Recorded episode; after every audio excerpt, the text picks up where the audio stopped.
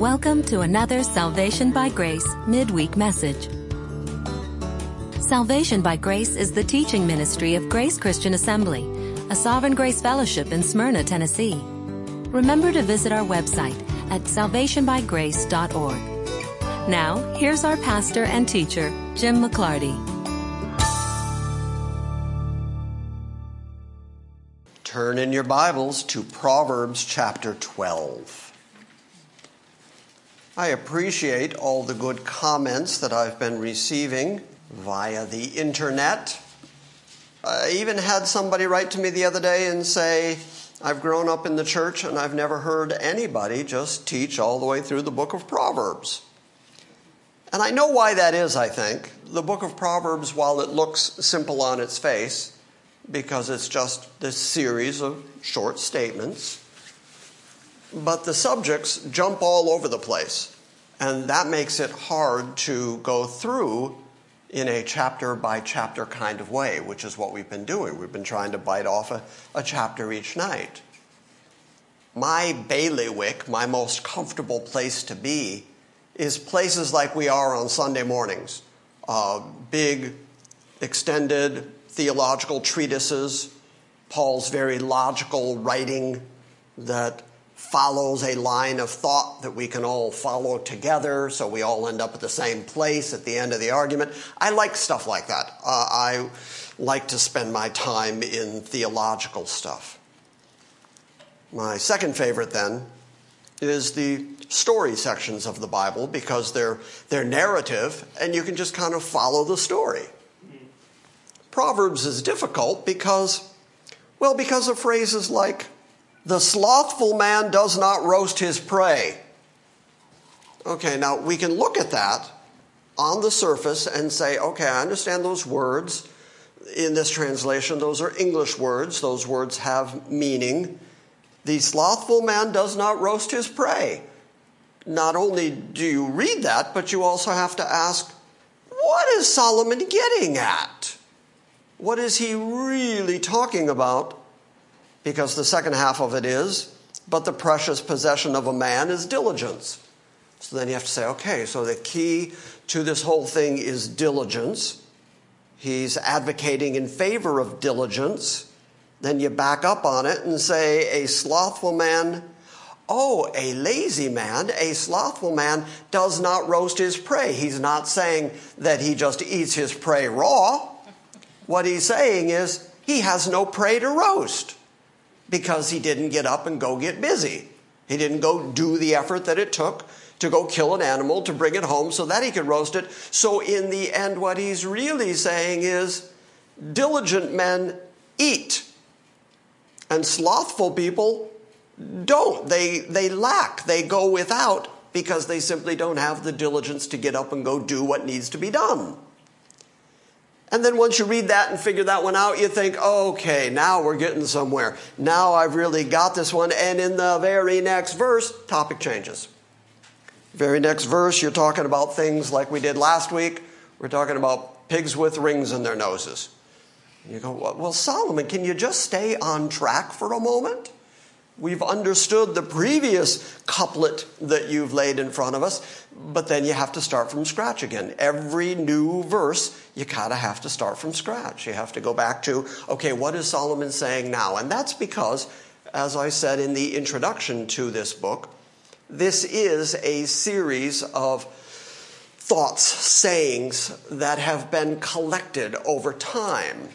So Solomon didn't sit and speak these things where somebody said, okay, Solomon's now going to speak on a topic. We'll give you a topic zoology, go. And then he says everything he knows about zoology. That, that's not the way this book works. Over the course of time, he simply said intelligent, clever, encouraging, pithy things about a wide variety of subjects. And then those sayings were all collected into a book. And as a consequence, once you figure out one verse, the next verse is jump ball. It's a new subject, it's a new idea. And sometimes there are connecting ideas that aren't connected chronologically in the book. We've seen that several times. For instance, tonight, he's going to go back to one of his favorite topics here in chapter 12. He's going to talk about the necessity to speak honestly. Well, that's something we've already seen him cover. We've already seen him talk about that. Or look at chapter 12, verse 1. It starts right out with the phrase, Whoever loves discipline loves knowledge, but he who hates reproof, the NASB says, is stupid. And you say, okay, I think I get the idea that Solomon's getting at. He's not talking about punishment kind of discipline. He's talking about the discipline that leads to being a disciple of something. If you're going to learn anything, if you're going to learn a musical instrument, you become a disciple of that instrument. You learn about that because learning that instrument takes discipline. It takes practice. It takes time just woodshedding and learning how to do that particular instrument. Okay, that's the discipline that he's talking about. He's talking about being willing to listen to other people, let other people inform you, let other people counsel you, taking in good information, and at the same time not being afraid to be corrected, not being afraid to have somebody reprove you, because that's what the second half of the verse says. But he who hates reproof is stupid. Now, if you just read that verse where it is at the beginning of chapter 12, you'd get a fairly good feel for what he was saying, but you wouldn't get the whole picture because in chapter 13, verse 1, it says, A wise son accepts his father's discipline. Same idea, same thought, just written in a different context of father and son instead of just whoever loves discipline loves knowledge. Instead, a son ought to listen to his father's discipline and accept his father's discipline. Why? Because his father loves him. That's the reason that his father is disciplining him. And then a wise son accepts that discipline. A wise son knows that his father is correcting him. So that gives us a wider sense of the kind of discipline that Solomon is talking about. He's not just talking about, you know, beating your child senseless, obviously. That's not the kind of discipline he's talking about. He's talking about the teaching, the bringing your children up in the nurture and the admonition of the Lord, training them, educating them, taking them through the the science and the mathematics and musical training, and you're taking them through that, and those are disciplines. And the wise son accepts his father's teaching, guidance, leading, discipline, but a scoffer does not listen to a rebuke. Well, a scoffer is a skeptic. It's somebody who's not willing to believe that anybody knows any more than they do. They're pretty much the only authority in their life, and that's what makes them a scoffer. When other people tell them something, they scoff at it. And he says, a scoffer does not listen to a rebuke, that's to a correction when somebody wiser than them comes along and counsels them, corrects the way that they're thinking because they are not the subject matter expert on absolutely everything. And so somebody comes along and rebukes what they think about something, they don't listen to it because they consider themselves the expert on everything. So you put those two verses together now, even though they're separated, even though they're a chapter apart, that helps us understand Solomon's overall thinking on the subject. Now, it would have been great if somebody said, Solomon, what do you think about the wisdom of discipline? And then he said everything he knows about the wisdom of discipline. And then we could read the chapter on the wisdom of discipline. And that'd be really good. That'd be helpful. That'd be easier. But that's just not the way the book works. The book says something on a topic. Somebody collected that saying from Solomon. They added it to the book. And then at some other point, Solomon said it again, but he said it slightly differently. He put it into a slightly different sort of context. Somebody recorded that, and it ends up also in this collection of things said by Solomon, but only by comparing each of those statements to each other do you get a fuller sense of what Solomon thought about stuff and what he was describing. Does that all make sense? Yes, it's hard to say context, context, context in this book. It is very hard to say context, context, context. Although there is a an internal context for the book of Proverbs that requires what we just did, reading the first verse of chapter 12 and the first verse of chapter 13. The context is still stuff Solomon said, and then by comparing those statements, we get a fuller sense of what he said. So there is a context, but I agree with you completely. It's very hard to say. Just look at the surrounding context, it'll clear right up. Because he goes right from whoever loves discipline loves knowledge to a good man will obtain favor from the Lord. There's no direct connection between those two statements outside of people who love discipline, love knowledge, they love the growth of wisdom. A wise son accepts a father's discipline, recognizes the value of his father's discipline, but then a good man obtains favor, kindness, goodness from God. Now, the word good here, we have to talk about it for just a moment because we know, because we're New Testament people, we know because we know the book of Isaiah, we know that there's none that does good, no, not one. The Hebrew word that's being used here is the word for good, but it's the, the word for good generally. The same way that you might say, uh, Does Jeff have good sense? And uh, what? He's a genius. That's interesting because he nodded twice. He, he nodded when you said no. He went, uh, and then you said no, he's a genius. So, so apparently he doesn't know what he is. Good in that sentence is a generic good. We know that it's not moral excellence we know that it's not perfect holiness. We know that it's good the same way that we might say to our child, be a good boy. When we say, bye bye now, be good, I say that to people all the time. I said that to my children every time they left the house. Be good, but that is a generalized good. That's not specific holiness. That's not moral excellency. We know the difference between good and bad, and so we're encouraging the generalized good. That's the same way that Solomon is talking here.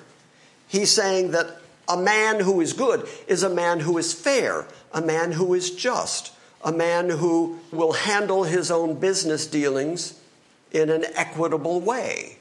He's talked many times here about how a fool talks too much, but a wise man the fruit of his lips is going to be knowledge. He's going to direct you in the paths of the Lord. Well, okay, we would agree. That's good.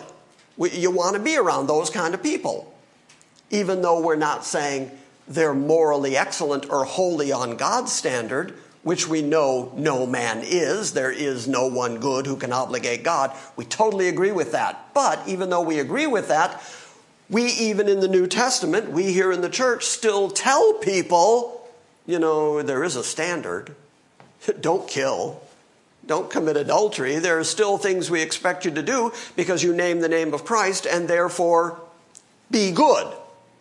And we don't mean be morally perfect.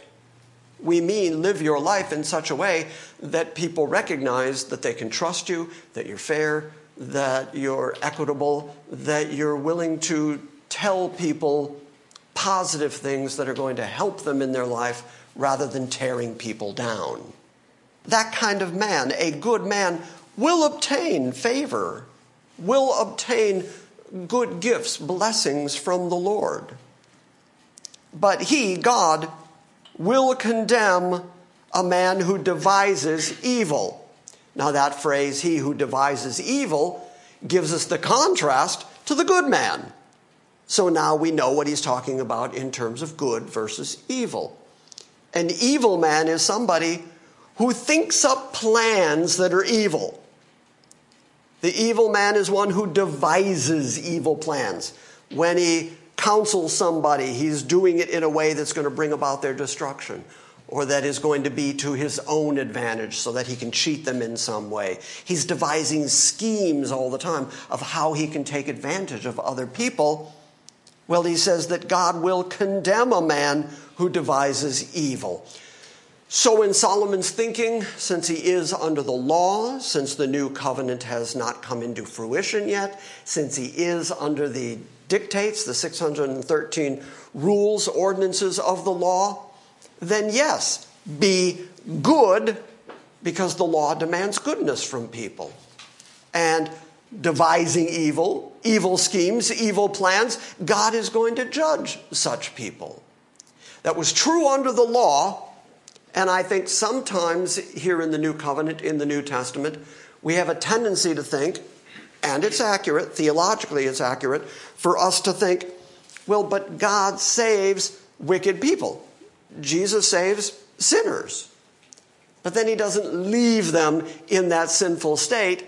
He brings them about to be good, to be better than they used to be. Such were some of you. You were guilty of all these different crimes and sins. The New Testament does talk about the necessity, the importance of walking, talking differently than the world, which is fallen and evil. So, even in our New Testament theology of God saving completely by grace, that God doesn't judge on the basis of our righteous actions or our unholy actions, He forgives those. Nevertheless, I would have to agree with Solomon that in the end, a good man will obtain favor, blessings from God. And that in the end, God does condemn men who are just evil, because if men are evil and devising evil plans, God has clearly not saved them. And so, therefore, since they're not being saved people, they're wicked people who are under the judgment of God. Does that make sense? Yep. Have I read too much into that? No. Okay. A man will not be established by wickedness, but the root of the righteous will not be moved. Okay, I think he's making a horticultural kind of reference here. There's a tree in my backyard. There's a couple of trees, big trees. I have a couple of big trees in my backyard. I moved into that house 30 years ago. And you know, the one thing I can say about those trees, from the time they were little saplings in my backyard, which they were, to the enormous trees that they are now, the one thing that is universally true about those trees is they don't move. They're right where they've always been. Every time I go out in the backyard, there they are. I've never seen them walking down the street. I don't see them playing tag in the backyard.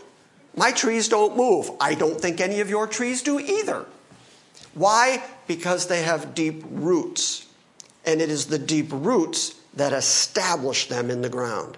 That's why they can withstand powerful storms and windstorms and rain, and they're still standing, they're still there. Why? Because of the depth of their roots that keeps them grounded. Well, that's what Solomon is getting at here that the root of righteous people won't allow those righteous people to be moved.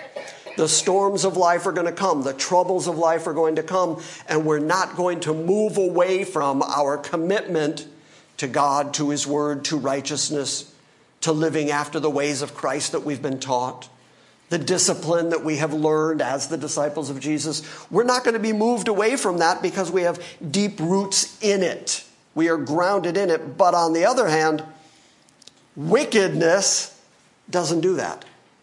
Wickedness doesn't run roots down into the ground. Wickedness cannot establish people. Wicked men are always going to be tossed about. Wicked men are, according to James, unstable, unstable as water, tossed about to and fro, every wind of doctrine. This is an idea that goes all the way through the Bible, then, that we are established, we are grounded, we have dug deep roots so that we can't be washed about because we have accepted the teaching, the discipline of the Bible. And that gives us roots. But wickedness can't do that. Wicked men are constantly lying and devising schemes and running about trying to see what damage they can do. They don't have any depth to them, they don't have any core to them, they have no moral center to them. And as a consequence, they're thrown about by everything. I think that's what Solomon's getting at here. A man will not be established by wickedness, but the root of the righteous will not be moved. And then, after talking about loving discipline, a good man obtains favor from the Lord. A man will not be established by wickedness. The root of the righteous will not be moved. Suddenly, the topic changes completely to an excellent wife is the crown of her husband. This is one of the demonstrations that these are just collections of sayings and they're not put in any particular order where you could say, okay, I'm following the logic here, I'm following the logic. An excellent wife is the crown of her husband, but she who shames him is a rottenness in his bones. Anybody want to testify? The first part or the second? The whole thing. An excellent wife is the crown of her husband. The word excellent there means several different things. Again, these Hebrew words are often used in many different contexts to mean different things. The Hebrew language is a more limited language than the Greek language. The Greek has more specific nuance to it. The Hebrew uses words that are really sorted out by context, the same way that Steve mentioned context a moment ago. This word means it can mean a virtuous wife, it can mean an industrious wife, that excellence in a wife, that standard within a wife, that good standard of holding a standard in her own life, that, he says, is like a jewel that crowns the husband. It's like an emblem of honor. You may remember that in the time of Esther, one of the things that Mordecai had was that he got to ride on the, the king's donkey and he wore the king's robe and he had the king's signet ring.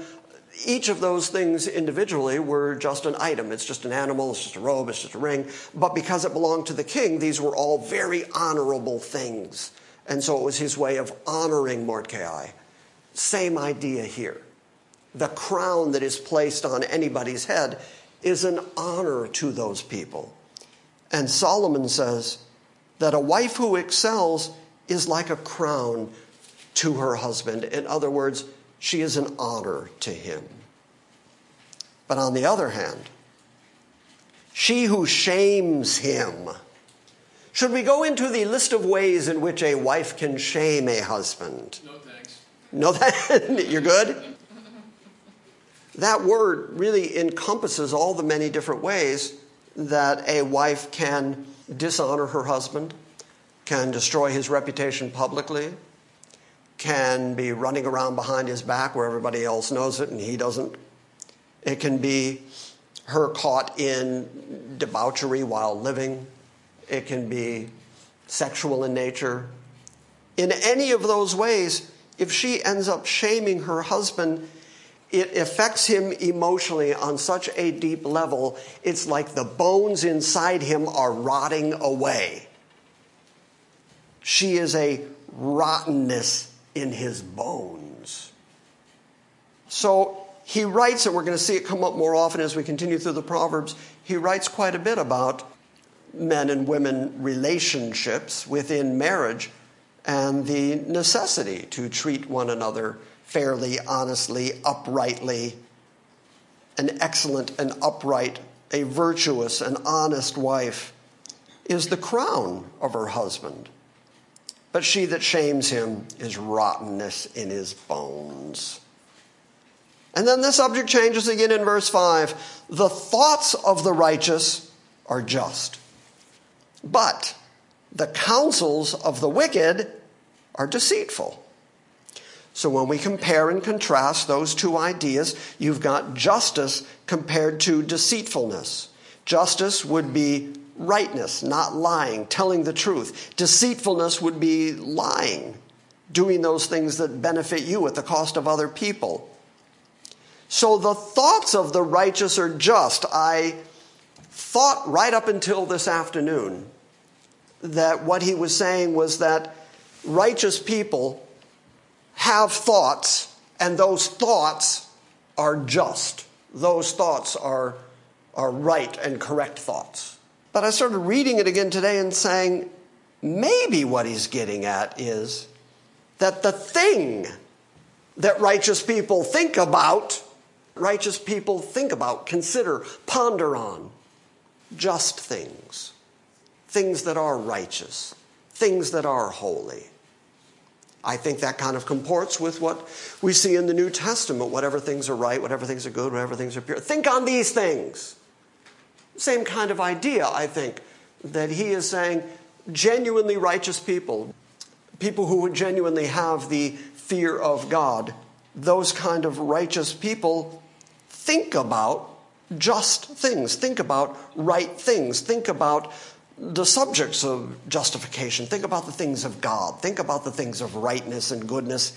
And because they're always thinking about those things, then they execute those things in their lives. They are the way they are because that's what they're like. That's what they think about. That's what they consider all the time.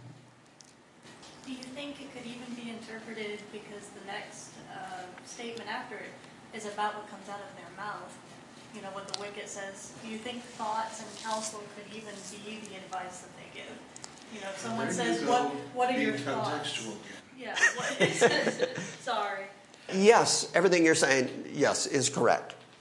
And what I've been trying to demonstrate is that these sayings are really kind of not connected to each other, but in the largest context, you'll find Solomon commenting and recommenting on similar topics. Right. For instance, the excellent wife is the crown of his head.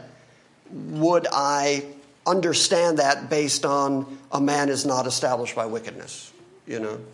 Oh no. Those are two different thoughts, two different things, so they have to be understood within their own saying. My Bible grouped the two together. They, they grouped them, so I thought they were Ah. connected. Could be. It's interesting that those three verses right in a row all use the word wicked. Hmm The same Hebrew word, wicked. Yes. But that's actually a word that Solomon uses a lot. Yes. So the thoughts of the righteous are just, but the counsels, which is the advice, when a wicked person comes along and tells you how you ought to live your life, what you ought to do, he's not interested in you or your benefit. He's interested in deceiving you.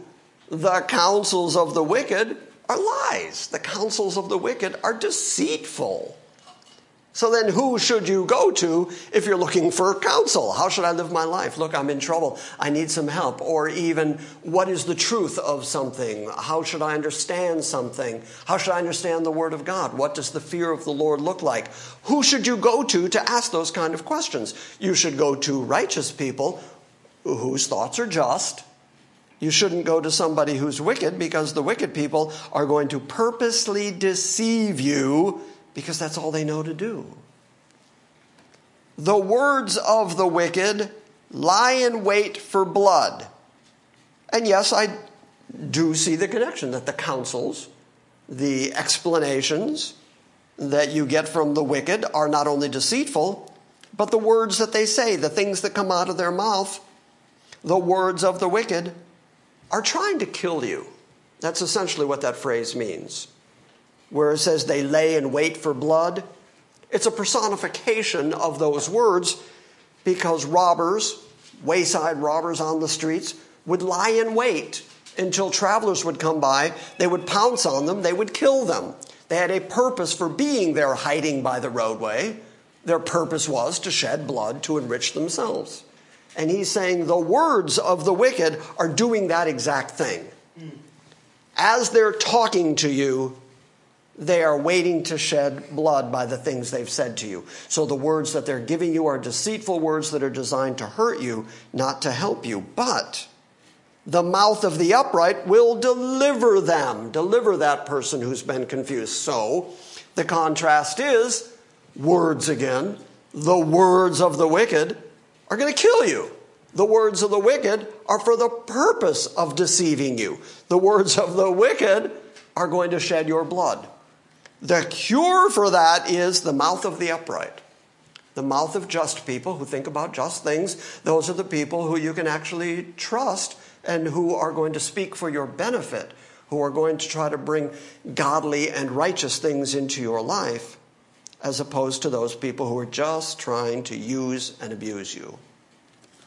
Anybody here ever been uh, fooled by somebody with a slippery tongue? Oh, yeah. Yeah, we all know that. And you feel dumb afterwards, don't you? You feel like, how did I get taken? We all know what it's like to be taken advantage of. And so it really is a, a great find in this lifetime in a world where most people are trying to gain an advantage over you, where most people are trying to use you for their own benefit. It really is a great gift when you can find somebody who you trust, when you find somebody who'll be honest with you, when you find somebody who may even rebuke you, who may even correct you whose words may be a little rough to hear, but they're beneficial to you. That's why they do that. And a wise person loves that discipline because that's part of the knowledge that they are assimilating. The words of the wicked lie in wait for blood, and the mouth of the upright deliver those people. The wicked are overthrown, and they are no more but the house of the righteous will stand. I think that has a lot of similarity with the notion that there is a root to the righteous so that they can't be moved. The house of the righteous is going to stand. When the wind comes, the wicked are overthrown. They are no more, I think, is just a phrase that means they're moved. They're constantly moved. They have no root. They have no grounding. They can be moved about by every lie that comes down the street. But the house, the dwelling, the place, the stand of the righteous is secure, deeply rooted. It's going to stand. Verse 8 A man will be praised according to his insight but one of perverse mind will be despised.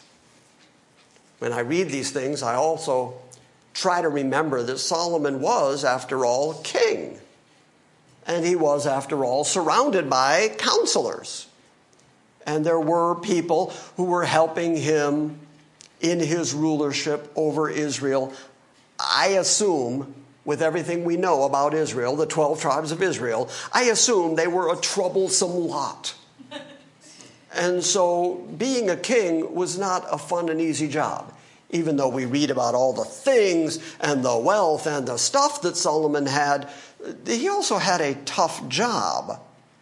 So he would appreciate somebody who could come in with insight somebody who came in who had some wisdom, somebody who could help him in his judgments on the nation.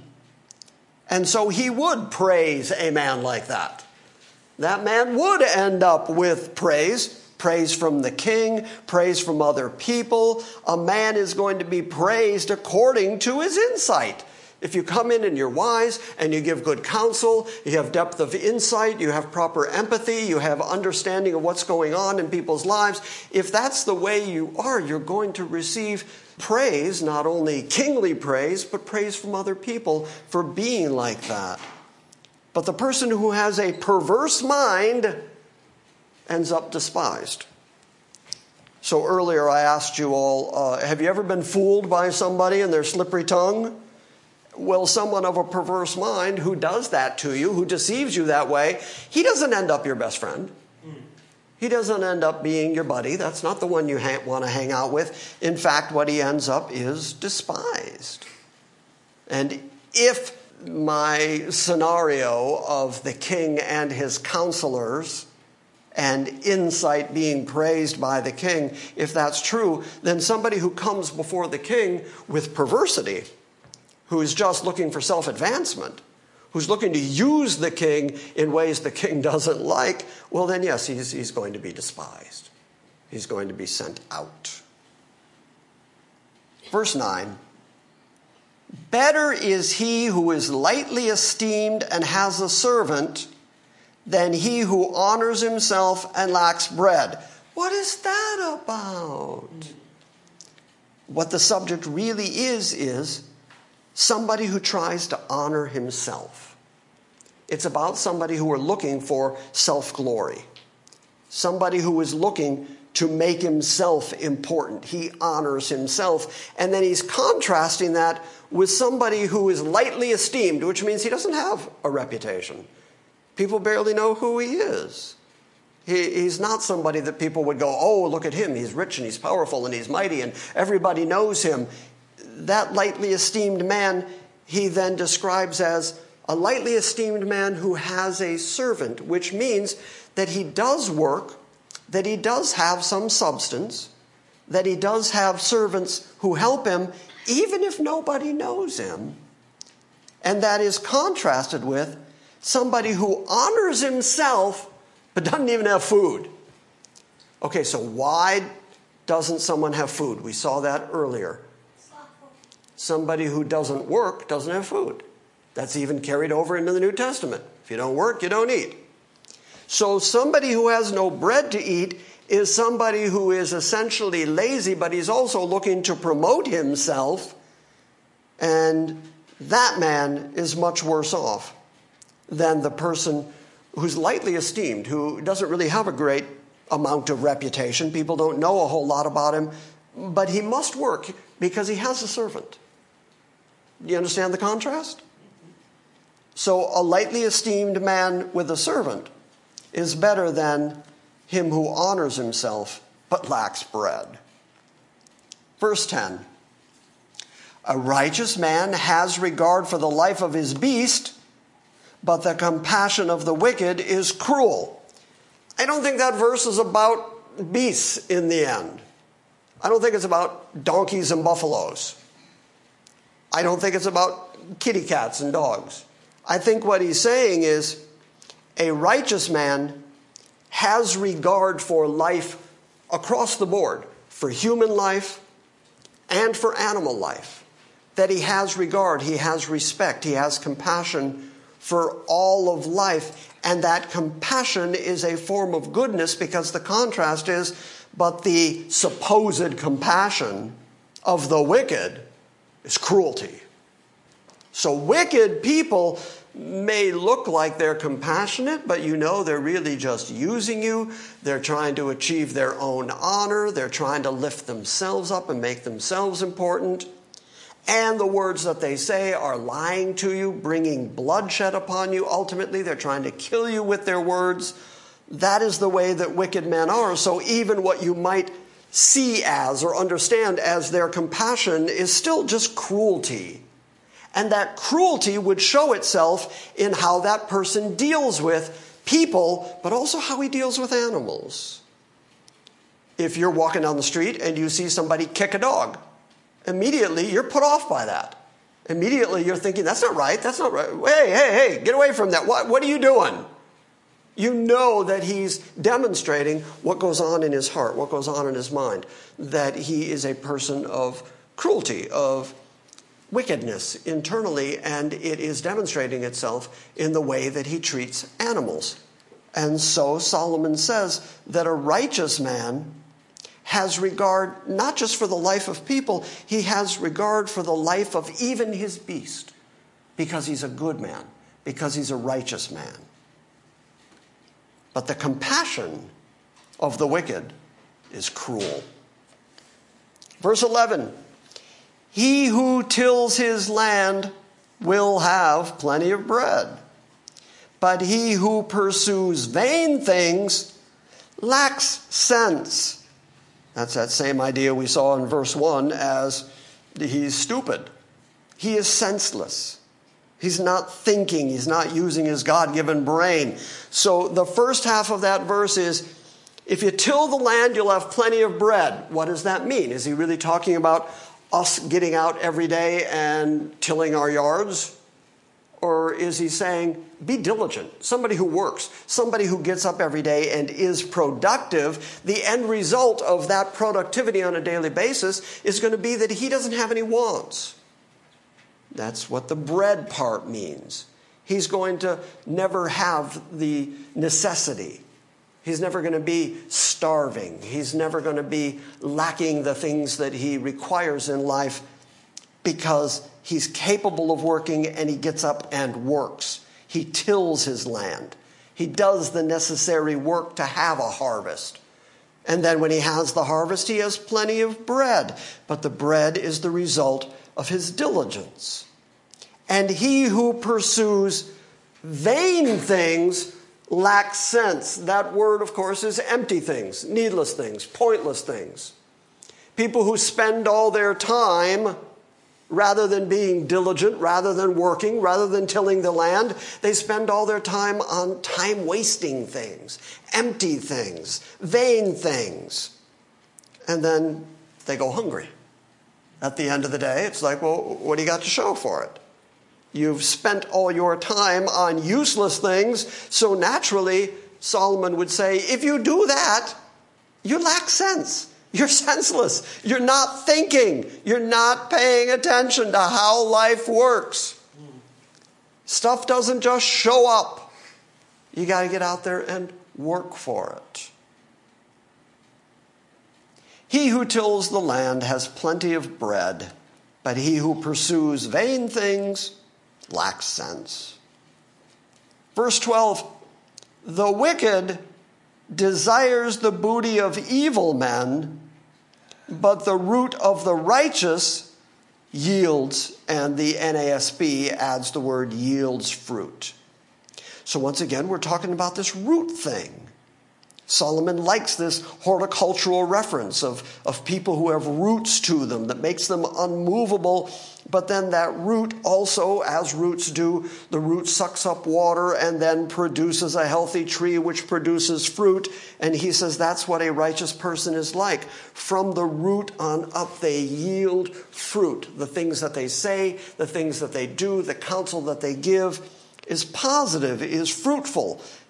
And that gives us some idea what the first half of the verse means, which is the wicked, rather than working, rather than yielding their own fruit, they desire the stuff, the stolen stuff. That's what the booty is.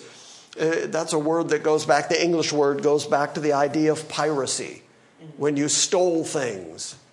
And so evil men just want the booty of stolen things. They don't want to work for it. They don't want to do the right things that produce plenty of bread. They end up desiring, wanting, looking for the stuff that other evil men have stolen. That's our idea of how you get ahead in life. Other people steal it, you steal it from them. It's just a vicious cycle of people stealing, and that's how we get ahead. Mm. But the root of the righteous ends up yielding fruit because righteousness from the root up produces goodness, produces wise words, produces wisdom.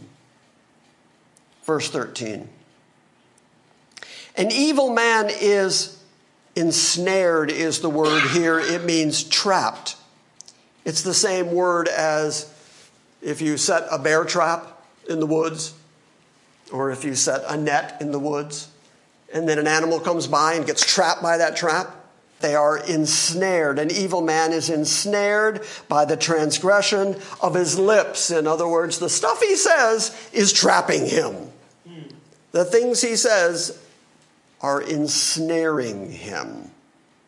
The evil man is ensnared by the sin, the transgression of his lips. But the righteous will escape from trouble. In other words, won't be ensnared, won't get trapped, won't have to chew off a leg.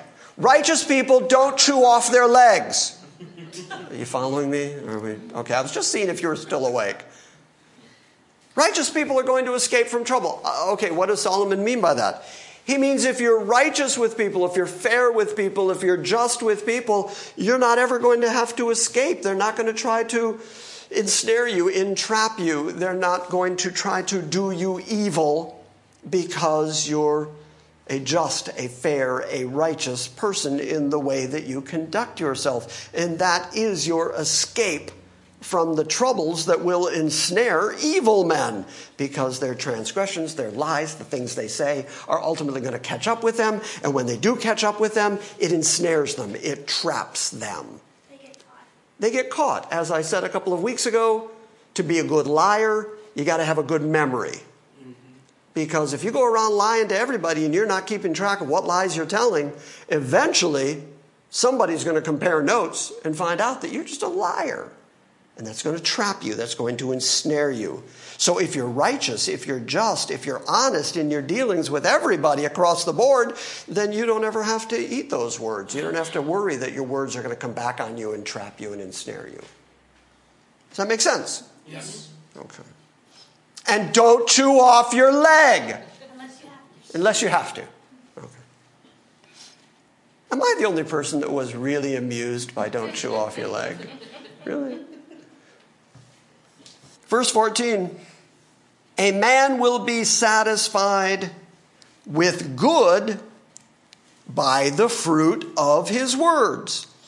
That's very much the opposite of a man who is ensnared by the sin of his lips. A righteous man, when he talks, because his thoughts are just, he's going to say good and righteous things. And a man will be satisfied, satiated. He's going to have good things in life because of the good fruit that he demonstrates with his words. He's going to give good counsel. He's going to give good advice. He's going to be honest with people. He's going to point people toward good and productive things, starting with the fear of the Lord.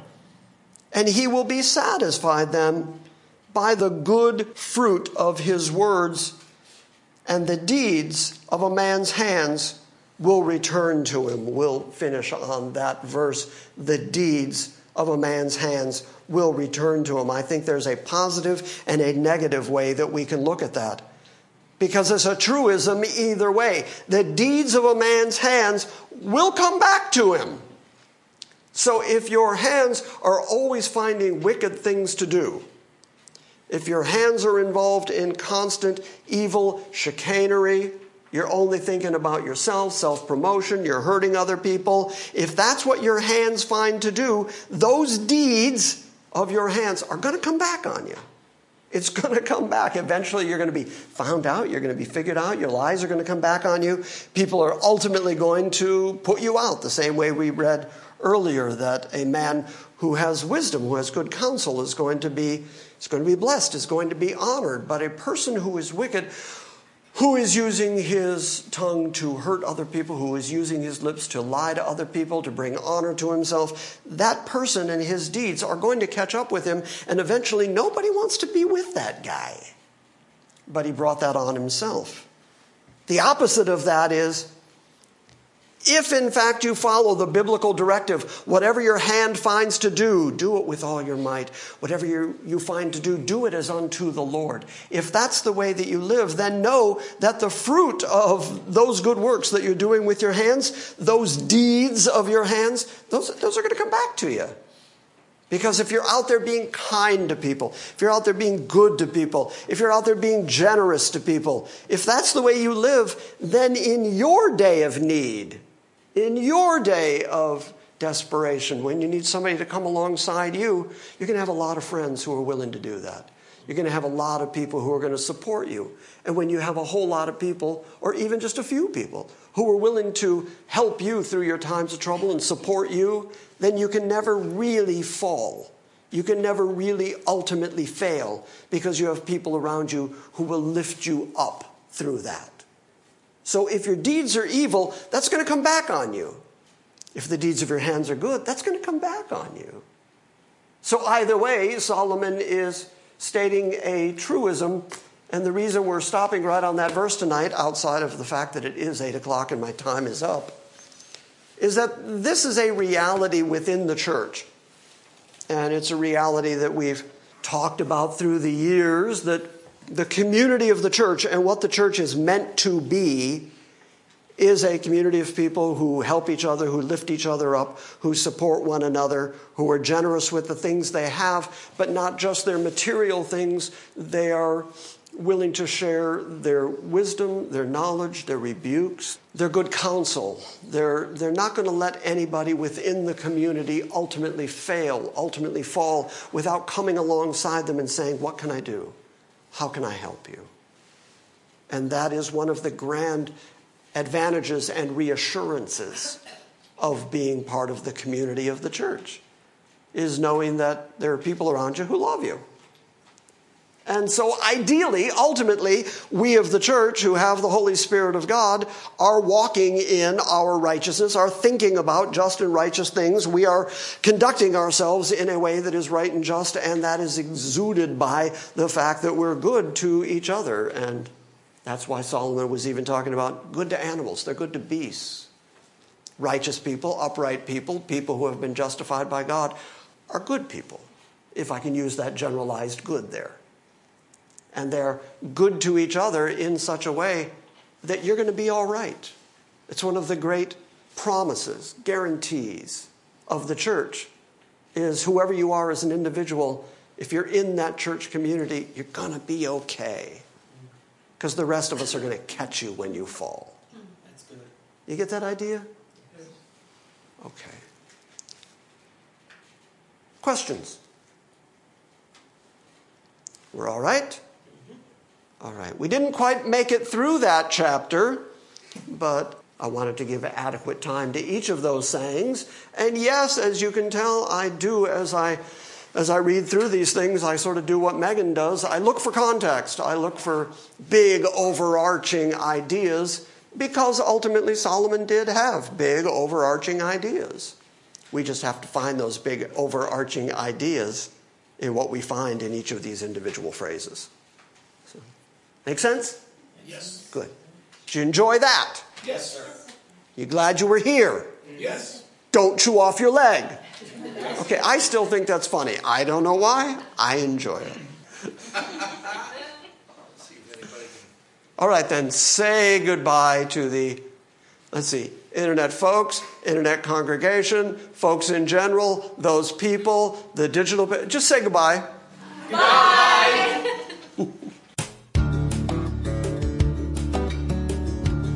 Thank you for listening to this week's Salvation by Grace message. We welcome your feedback and encourage you to visit our website at salvationbygrace.org.